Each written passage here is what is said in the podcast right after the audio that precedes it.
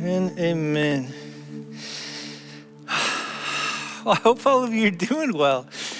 It is a great just day to worship Jesus Christ, and I'm excited just to even be singing with you, even though this room feels so empty. It feels so good just to be singing to our King. And so, one of the things is to say this for those of you that uh, kind of maybe aren't able to be around uh, for just different reasons, maybe just for different reasons, just the, the, just the concerns about the virus, or maybe even some of you that are in a home fellowship. And for my home fellowship, the Albanese, I'll just say hi to you. Uh, feel like I sometimes don't get to be around as much since we switched services, but I do want to say to all of you that uh, I just miss you. I miss being around everybody. I miss just being able to enjoy a Sunday morning where so many come in. But I think like one of the things this has really done for us is it's taught us that being around God's people and enjoying God's people is very important.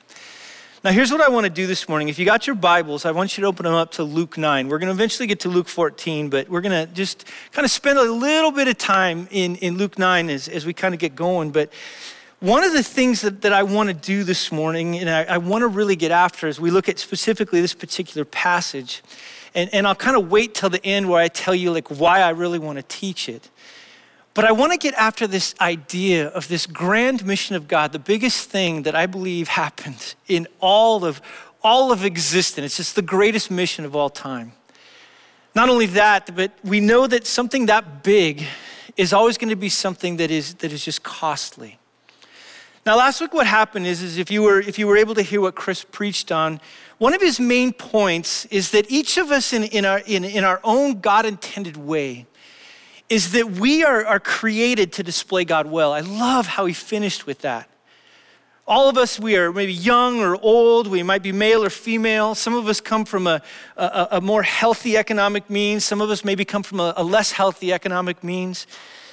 No doubt that there are people that have different, I was thinking about this compositions of melanin with our skin, so our skin color is different. Some of us are married, some of us are single, some of us have these differing abilities. But whoever you are, and this is where Chris was trying to get last week, all of us, every single one of us, have different roles that we play in displaying God well into the world that He's called us to. The church, and the way I was thinking about it, I was listening to Chris, is just this collective, like giant video screen, and each of us are pixels. And at the end of it, what shines through is this amazing picture of Jesus Christ. As flawed as it might be, because we're flawed, that's what comes through. So, whether we're created like to look at last week's text with somebody that is sighted or, or someone that is able to see, we were created by God to make much of Him, to display Him well in the world. That was His intent for us. Now, the story of Christ that, that Chris told last week of the man who was blind since birth is, is, is seriously one of my favorites as well. In fact, as Chris was preaching, I just I came to life looking at it because I think any pastor that's had to wrestle through those things that Chris talked about last week are just important. I love it because I, I think what it does is it, it messes with our understanding of, of how God chooses to display himself through us. I mean, think about it. This guy from birth was blind for a good chunk of his life, all for this amazing purpose that Jesus might heal him and Jesus might be put on display. Now, on one level, that's pretty cool, but when you think about it like from another level, it almost kind of just seems heartless. And we don't like it because it seems unfair. But I thought Chris, and so I won't kind of go into it more, just did a great job of explaining why this is so powerful. Now, here, here's what I want to go after this morning. This is kind of what I want to explore is that generally we want things to be ideal to display Jesus. We definitely don't want things in any kind of a way to be difficult. We, we want the grandeur and success, but so often, sometimes in the darkness, God through us displays himself in a powerful way. I, I think, like, like, just as I was wrestling through myself, no matter what you do, following Jesus Christ is always going to be, and here's a word you're going to hear over and over again as we look at our passage in Luke 14, it's just costly. But, but think about it with me.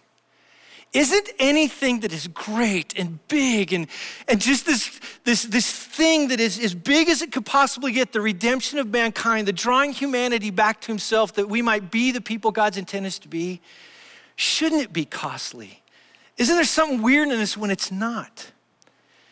Now, in our reading plan, where, we, where we're at in this particular point, if you're going with this, Christ is, is journeying back to Jerusalem to suffer at the, obviously at the hands of authorities. He's going to die on the cross. He's going to rise from the dead. And if you look down in Luke 9 22, so we'll get to Luke 14 in a second, but Jesus was about ready to warn the people about this he says to them, and if you look at him there, he says, The Son of Man must suffer many things and be rejected by the elders and the chief priests and the scribes and be killed. And on the third day, it says, be raised. Now, later, starting in verse 43, we learn that the, the people that were following him, they loved witnessing the signs and wonders. And you can see it down there. They were astonished at the majesty of God. I mean, things were going great. However, listen to what Jesus says in here. He says, he says, while they were marveling at everything he was doing, Jesus says to his disciples, Let these words sink into your ears. The Son of Man is about to be ready to be delivered in the hands of men. And I love this. They didn't understand what he was saying. The people that were, were following, they were just, they were perplexed. Why would what Jesus said even happen? I mean, things were going awesome. But we know this the ultimate goal of God is not that things go awesome according to our standards. The ultimate goal of God that Jesus had in mind, that he was determined there was something bigger than he was doing than just having a Lego moment of everything is awesome. He was determined that those who would follow him, and I love this, would become the people that truly God intended them to be. He was on his way to, and we can see this in this text, to die, to free people from the bonds of slavery, to, to truly now rescue them from, from fallenness, and to, to bring them into the intent of God. He, he knew that, that humanity's rebellion against God, their sin, was the reason that they, they, they lost that just intimate relationship with God. And because they lost that intimacy, they weren't able to display God like He designed them to, like He intended. And through the cross and by His resurrection, I love this, He would not only bear the wrath of God that was deserved for us that that song just this laid out so well, but He would free us from sin. He, he would give us now this life he saw the big thing. He was, he was wrapped up in the big thing. He was moving. In fact, the Bible says in 951, he had set his face to go to Jerusalem. He was so intent on it. He wanted these people to know and to love God and display him well. But again, they didn't get it. But it was about ready to be really costly. But again, redemption is as big as it gets. Of course, it's going to be costly. Now, just for a second, I just, I just want that to settle into you for just a moment. I think all of us want to be involved in something big, and we know to be involved in something big, it's going to cost us something.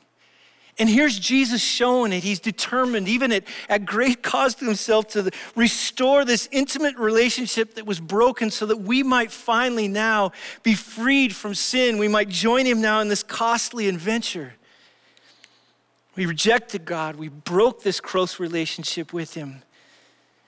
And the beauty of what He's talking about in this particular text as we move along is that He was going to restore this relationship that was centered in and around God.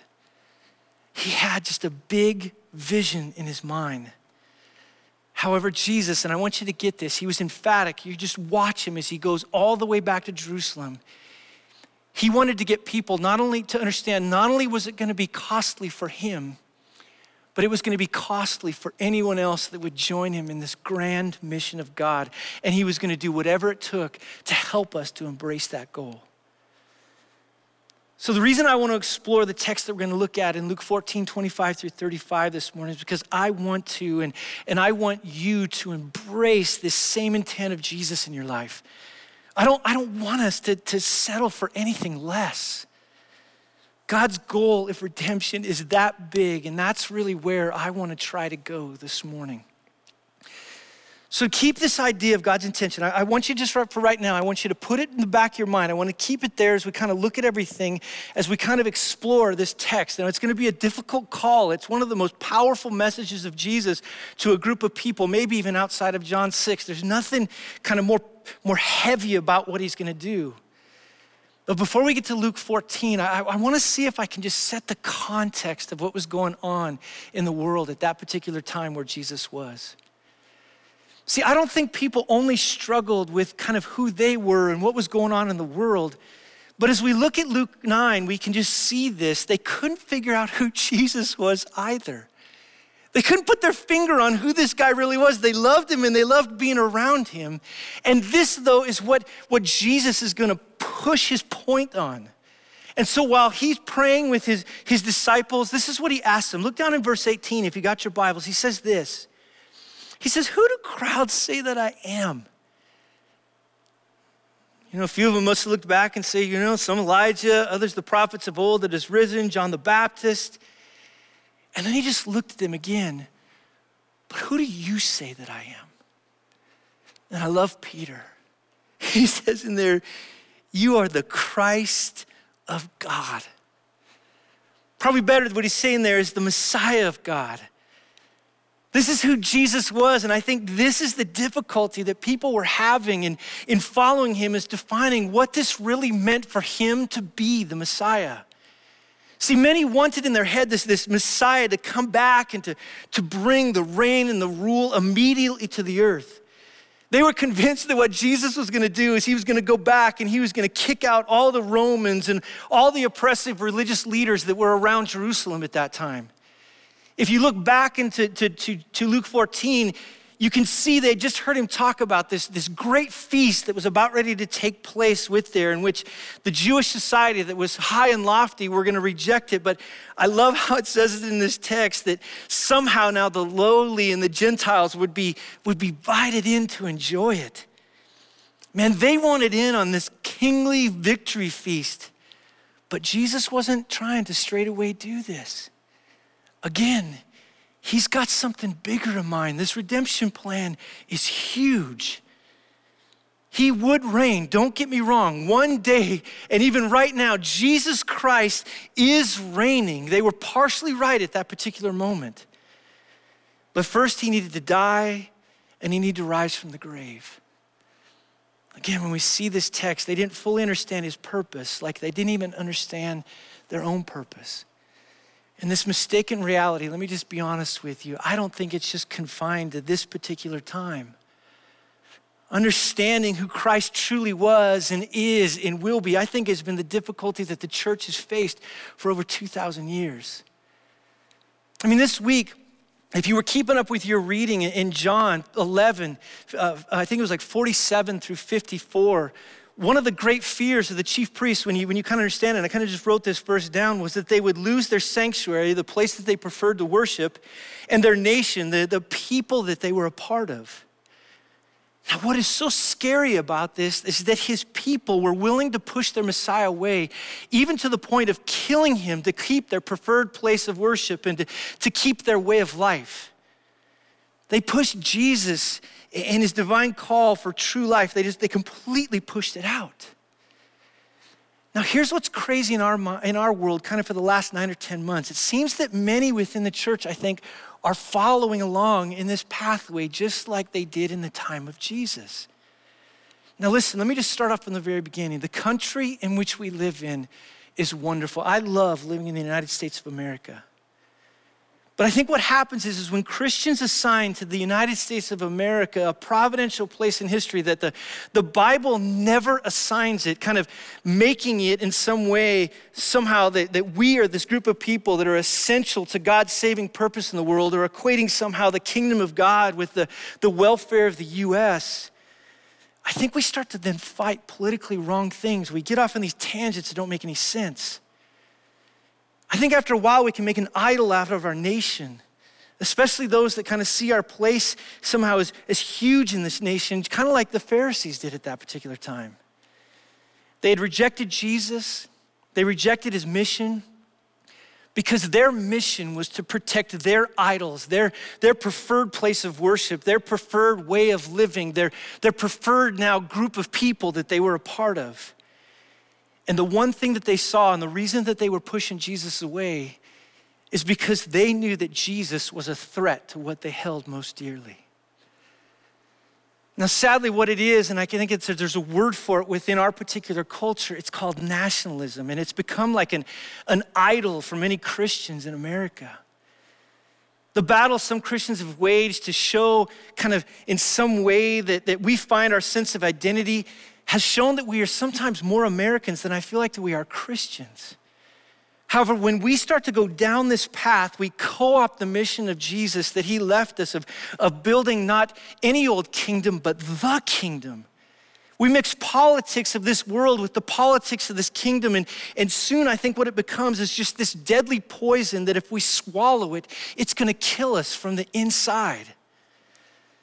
The battles that too many Christians have waged as I've kind of looked around in this country, and especially over the last year, show that many of us are more passionate about making voters of Biden or Trump as president or making good Democrats or Republicans or, or liberal or conservative Christians than we are with making clearly disciples. We're more passionate to, to try now to enlist Jesus into our mission of protecting our, our idol of our place in this nation and, and the, the group of people that we're part of than we are somehow, I think, of joining Jesus in his mission.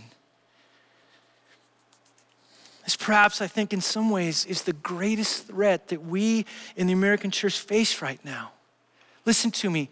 The greatest threat is not outside the church about who might abuse us or might mistreat us. Jesus promised that was going to happen. The greatest danger, and you can just see this in the world in which he lived in, was thou in some way those inside of the church who have rejected the kingdom of God and embraced other kingdoms in favor of like their idolatry in this nation, and they don't even realize it. So, how did Jesus correct this? And how can we learn to walk like him? Now, go to Luke 14. So, go out of Luke 9. I want you to, now, building into that, I want you to now just sense the, the nature of what is being drawn into this. Now, in Luke 14 25, it must have been sudden, but somewhere along the way, Luke informs us that Jesus, he, he turns to the crowd and he begins to speak. There must have been like a, a hush over the crowd, wondering might, what he might say. I think there were probably people shushing each other so that they could hear his words he was about ready to speak. And with the thousands that were following, was suddenly quieted. Here's what he said, and I just want to read it to you. Verse 26 If anyone comes to me and does not hate his own father and mother and wife and children and brothers and sisters, yes, even his own life, he cannot be my disciple. Whoever does not bear his own cross and come after me cannot be my disciple. For which of you desiring to build a tower does not first sit down and count the cost, whether he has enough to complete it? Otherwise, when he has laid a foundation that, is not able, that he's not able to finish, all who see it will begin to mock him, saying, This man began to build and was not able to finish. Or what king going out to encounter another king in war will not sit down first and deliberate whether he's able with 10,000 to meet him who comes against him with 20,000? If, and if not, while the other is yet great, a great way off, he sends a delegation and asks for terms of peace. So, therefore, any of you who does not renounce all that he has cannot be my disciple. Salt is good, but if salt has lost its taste, how shall its saltiness be restored? It is of no use either for soil or for the manure pile, it is thrown away. He who has ears to hear, let him hear. Now, I think the words that just, I think, jump off the page as we read this text is those words cannot be my disciple. Jesus said it three times. He said it in verse 26, he said it in verse 27, he said it in verse 33, and he connected each of them to a stipulation. The first stipulation, if you look down at verse 26, is if anyone does not come to me and hate everything, basically, that, that he holds dear, even his own life, he says he cannot be my disciple. Verse 27, he says to him the stipulation whoever does not bear his own cross and come after me cannot be my disciple. And the final stipulation, verse 33 anyone who does not renounce all that he has cannot be my disciple. I just, I read these words, and each of those are just heavy. Now, to be clear, so that we don't think he's like somehow adding uh, maybe this like special super class of followers. When we look down into it, he, this call was to everyone. It, was a crowd following him, not just apostles or the, or the really committed disciples. In fact, Luke does something interesting later in the book of Acts. He connects the idea of a disciple and he uses it interchangeably with a Christian. So you could even read this text and it could you could pull this warning out of it. You cannot be a Christian. To be a follower of Christ, he's saying here, is to be a learner of Jesus and his ways and then, and then to, to live it in light of it. Or to, to kind of keep with the idea that I brought up kind of at the start we need to embrace learning to be who God intends us to be by looking at Jesus and no one else. He's the one that we follow. So, almost maybe to like take this a step further, Jesus was saying, if you want to display me, you can't be my displayer in this particular case. Now, here's what I want you to see in this, and I'm going to build it out so that we kind of have a resolution to this. One person I was talking to about this said, man, they just, they just left a pit in their stomach of, of nervousness. And I think this is actually what Jesus was doing to these people listening to him. He was talking about in the language he uses this just extreme language. He, he talks about hating what is near to and dear to us, including yourself. He, he talks about taking up your cross, this commitment to an absolutely agonizing death. He talks about giving up all that's precious to you. His language here is just intense and severe and demanding. It's kind of a picture, I think if we're honest with each other, that we often don't see of Jesus. He, we generally see him as the you know 70s hair guy that's feathered back with the lamb over, and he's somehow got this you know Mentos look on his face as he's looking out at everybody. And I don't think Jesus was angry here. I don't think he was yelling at him. I think in this really cool moment, as Jesus is just going back to face the reality of the intent of him coming to this earth, he was just trying to be honest. He wanted him to understand this big thing that he was involved in is costly. However, I think immediately when you read this text, I think just like warning bells should be going off in your head. Because it kind of seems contrary to what Jesus taught elsewhere, especially like the way he commanded us to love people. We're commanded, like in, in, in, Exodus 20, that we're to honor our parents. It gets repeated again in Ephesians 6. So, no doubt, right? This certainly implies loving them. In, in Ephesians 5:25, it calls on husbands and wives to, to have a unique love for one another. And we're taught to, to love our, our, our kiddos. I mean, there's no way, right? There's, there's not a normal way for family to love each other, according to the Apostle Paul, the, and what he's kind of, the way that he works through it. It would be some kind of an aberration if we didn't love, it, at kind of the best. And at the worst, it would be this like awful perversion of what the family is supposed to be. There's something supposed to be a love inside of it. I mean, those are the ones that are easy to love, but even Jesus called us to love our enemies. So the question we have to ask here is like, what are we talking about here? What does this even mean?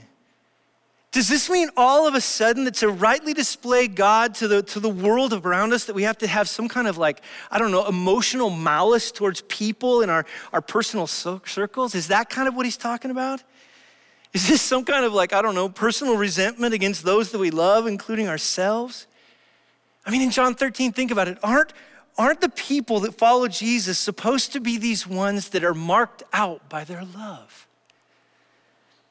I think that answer to that final question is just a resounding yes. So the question we have to ask is, is what are we talking about here? Jesus, we're asking that question, Jesus, what are you saying?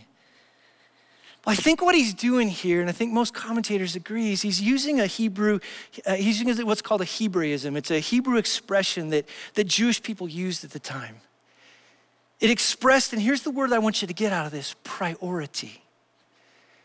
In Malachi 1 and 2, and then he repeats it again in Romans 9. God, God says to Jacob and Esau, He says, Jacob have I loved, Esau have I hated. So when we look down at something like this, is it talking about the fact that God had, had some, I don't know, some absolute loathing for Esau? No, it meant that God gave his promise through Jacob and, and not Esau. It was simply a way to just define Jacob, you're my priority.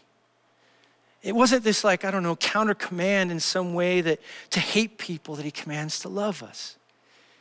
Now, if you got your Bibles, you can go back to it. I, I just want to show you Matthew 10 and verse 37, because I think there's a beautiful way that, that it kind of comes out in a positive nuance to kind of help us a little bit better, maybe, especially in our world, understand what he's saying here.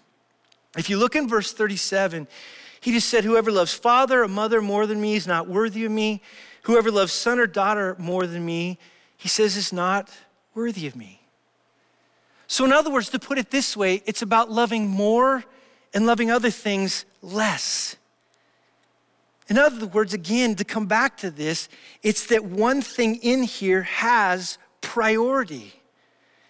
We definitely still are called to love people, but in this love that we're to have for Jesus, it's supposed to be unique, it's supposed to be special, it's supposed to be devoted only to Him. If we want to be a displayer, I think this is what he was trying to say to people. We must learn to love him to the degree, I think, that all other loves and all other loyalties, they're secondary. Now, notice I said that here. We must learn to do it. It's not something that we just pick up overnight. So, so let me narrow it in so we kind of understand, I think, what these stipulation means for us. It means for us as followers of Jesus that Jesus wasn't calling people to make him, I don't know, like a, an addition to their life or a decoration or a life enhancement. Or I think even some ways the way the gospel is sometimes presented, it's a, it's a get out of hell free card, it's fire insurance. To borrow kind of the contemporary language of HGTV, because I've started watching a lot of HGTV and I say that to my absolute shame. But Jesus wasn't calling for a life makeover. He was calling for a life takeover. He was trying to help them understand that to follow him, then he intended to become sovereign Lord and, and ruler and king of our lives, which let me just say this it is a great thing. We were designed by God to have that ruler in our life. We were designed to have that king. We were designed to have that Lord. Jesus never finished what he said. He never got to the end of it. And he didn't say, hey, if you want to follow me, you know, with every head bowed and every eye closed and nobody looking around, just raise your hand or do this short, easy prayer to follow me to receive eternal life. He never said that. Never did he call on people to make an emotional decision induced by the passionate pleading of a, of a preacher or the soft music or the, or the pleasant environment. In fact, I think if you look at the preaching of Jesus, it was amazingly contrary to kind of what we're used to today. Jesus did everything that he could. I, th- I, think he said everything that he could to make sure that people understood exactly what he meant by following him. He was involved in the biggest thing ever and he wanted to be clear.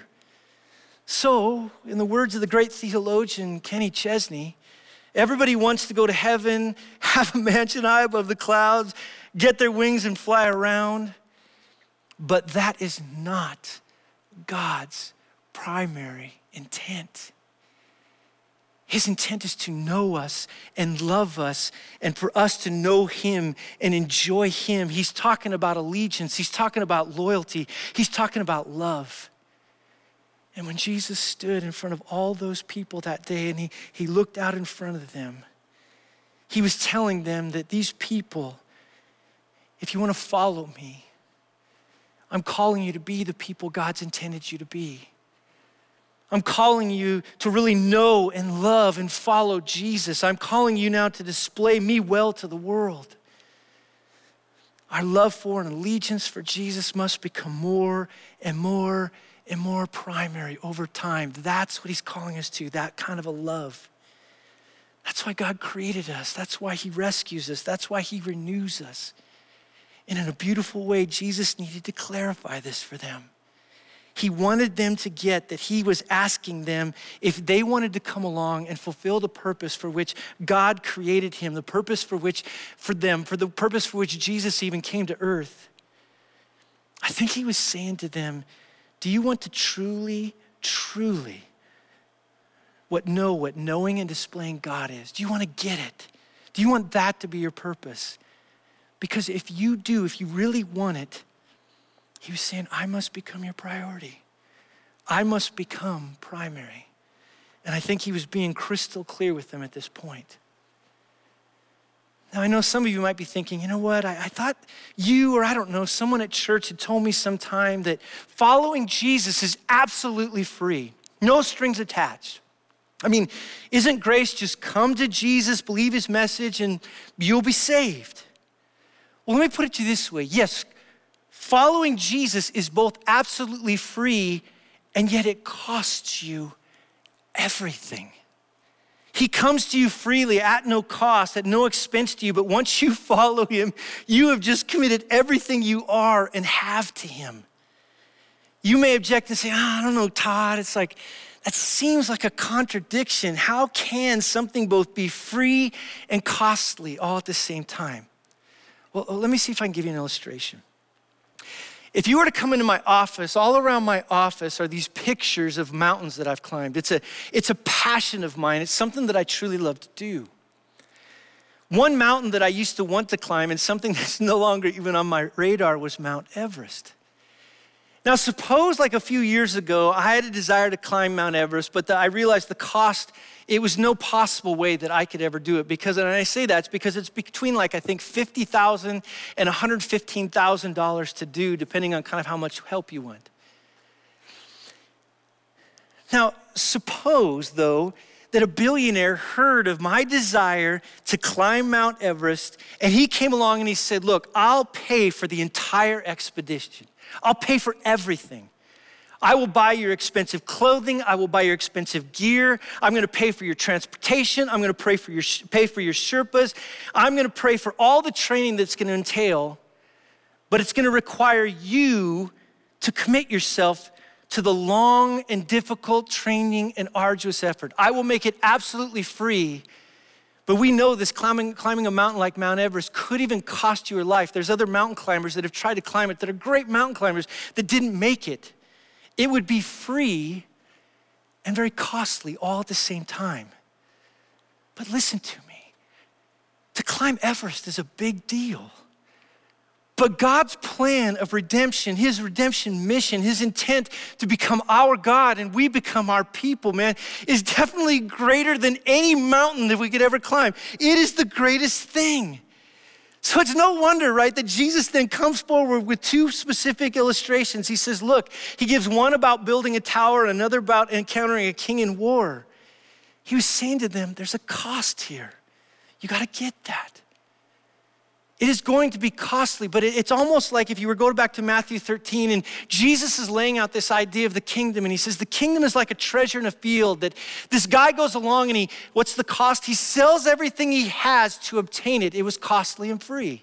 It's a merchant that goes off to buy a pearl and he sells everything that he can to have the pearl. It is costly in a weird way, but it is also free. He's saying to us that there is no doubt there is a cost, but like Paul, he told people in Second Corinthians, he promised them, he said, Look, there will be light momentary affliction, but following him, displaying him well, also produces in the very end, he says in there, this eternal weight of glory beyond all comparison.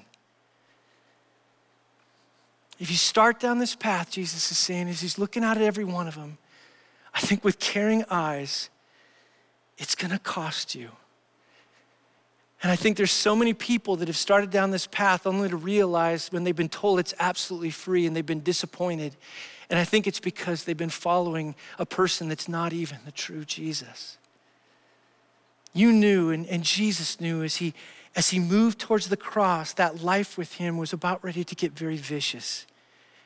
Yet Jesus saw through the cross to the other side, Hebrews 12 says, and he says there was joy on the other side of it. And Jesus, with his sovereign eyes, as he looked out at all these people, looked at the path that all Christians were going to have to follow at some point. It was going to be arduous, it was going to be brutal. They would have to take up their cross and they were going to have to follow him. Yet he knew there was joy for followers on the other side. It's the most absolute free gift that will cost you everything. And it's still costing us today. So why did I why did I choose to tackle this passage?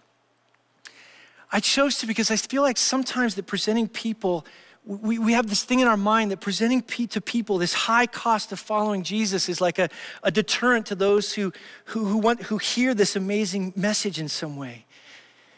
That somehow this cost will be something that will turn people away. And no doubt there are many people that heard it that particular day and they walked away. We saw in John 6 when he laid out this grand scheme, some people they did walk away. But I think there are people out there, and I think I was this person when I was somehow presented with the gospel. They wanted to hear about this mission of God, this, this huge thing of people knowing Him intimately and joining Him in what He's doing. They wanted to hear about it, but they knew deep down in their hearts this big thing that we're calling to is not merely just existing on this planet until Jesus returns. There was going to be a cost to it. There's going to be something that we're going to be joining into as humans. We were going to wrap ourselves into the greatest thing ever. And I think that's something actually humans want. We want to be involved in something that's going to be costly. Like I said, I was that person. I bet there's even many like junior hires and high schoolers within Cornerstone. Maybe you're listening to it right now. And when I looked down and, and I looked at the Bible and I saw the church, I thought, oh my gosh, this thing is the most boring thing on the planet. I thought it was just saying a prayer by faith and being, being, somehow being a good moral person until Jesus comes back. In some ways, when I would hear people talk about, they didn't kind of care how they lived, they just didn't want to go to hell. Now, let me tell you this it's not less than that. Especially those of you younger that somehow are wondering, am I really going to follow Jesus Christ? It's not less than that. But let me tell you something it is so much more than that. I thought this until I met a guy one day that walked up to me and he showed me this big thing God is doing. And he actually even took me to this passage. This passage isn't just any old passage, this passage was used by God in many ways to draw me to himself. I told him that if following Jesus Christ was only about singing a few songs, hearing a sermon, and now, now some way in just playing stupid youth group games, I told him, look, you can count me out. I knew deep down there was something more, and I wanted to be involved in something big. But I knew in the back of my head anything that is big is costly. I still remember that booth in the student union building as he, he opened his Bible and he turned around and he pushed in front of me Luke 14, 25 through 35. Those words of Jesus, as hard as they were, I just remember it. They just jumped off the page at me. It was what my heart was just longing for. I wanted a mission, a mission of seeing people restored into a passionate, like, first love relationship with God. I wanted a, something that was big. I wanted to be invited into a mission that is so worth it that it could cost me everything. And as I sat there that day, and even as I took on that passage, I just remember thinking, yes, this is it. And I think Christians deep within us, that's what we want. We want that big thing. Now, later, and I'm not sure when it was, I told him that I had counted the cost. I wanted to follow Jesus. I don't remember exactly what he said, but I, I remember him saying something along the lines of Todd, you've only counted the cost that you want to, in the long run, count the cost. He said, Listen, you're about ready to enter into following Jesus, where every day in different ways you're going to have to learn how to count the cost. But through those moments, he said, of counting the cost, your love and your passion for Jesus Christ, though it will be tested sometimes to the full force of what you think you can handle without yourself walking away, what will happen is, is you will now, through doing it over and over again, you will have your love for Christ, your passion for his mission. It will just start to grow in you. But understand, counting the cost today is just the beginning of more costs that you're going to count in your life. And I think what's amazing is that as God has become more and more the center of my affections, I've learned to love others and other things more and more as well as I should. As I've learned to count the cost and my love for Jesus and my loyalty and my allegiance to Him, I've learned to love other people differently. C.S. Lewis wrote something that's pivotal to this idea, and I just want to read it to you. He said, To love as you should, I must worship God as creator. When I've learned to love God better than my earthly dearest, I shall love my earthly dearest better than I do now. Insofar as I learn to love my earthly dearest at the expense of God and instead of God, I shall be moving towards the state in which I shall not love my, my earthly dearest at all. When first things are put first, second things are not suppressed, he says they're only increased. I will never love my family. I will never love my friends. I will never love my country. I will never love anything rightly and powerfully until my love for God is priority. And I think that's what Jesus was looking at him on that day and saying, You will never be able to follow me and love like you're called to until you learn to love me first. And I think this is where the passage just becomes really practical. Jesus was laying out this difficult reality because he knew that, that until God is our priority, kind of all of the other things will be out of whack. For me, until God is my priority, I will never display God well by loving my wife as he intends me to love her. I will never display God well by loving my kids until He's the priority. I will never display God well and love my coworkers and my job and my neighbors and the political leaders in my world and all those other things until God is my priority. See, when I seek that king and I seek His kingdom, everything else suddenly comes into this right order. I understand rightly how to love and how to live life. I learn how to display Him well. And I think that's why Jesus was looking at him square that day. That's how we walk as Jesus walked. So let me just say this to you. This week, as you now read the life of Jesus, and you read his words and you see this grand mission that he was being called to. Understand that we're doing all this because we want you to make Jesus your priority. I believe you make Jesus your priority, you make him the center of your life. And all other things then come into place. You're able to love those all around you, even your enemies, like God's called you to. I love you all. God bless you. Let's pray together. Father, thank you so much for today. Thank you for your word. Father, I will never know what it was like that day for your son to look out all over these people and with care in his eyes and with love to call them to the first priority of loving you above all things. Father, right now I just pray for Cornerstone. I pray that Cornerstone wouldn't be a church that gets caught up in all these secondary loves, as good as they are, like family and friends and neighbors and even our enemies without first keeping you as the priority? Would we be a church known as the priority being Jesus Christ? Would our love and our affections be something, Father? I know it will never be full until Jesus comes back. But Father, may it be something that grows and grows and grows, that Cornerstone might be the church that displays you well into the community that you've called us. And I ask all these things in your Son's powerful name. Amen. God bless you all.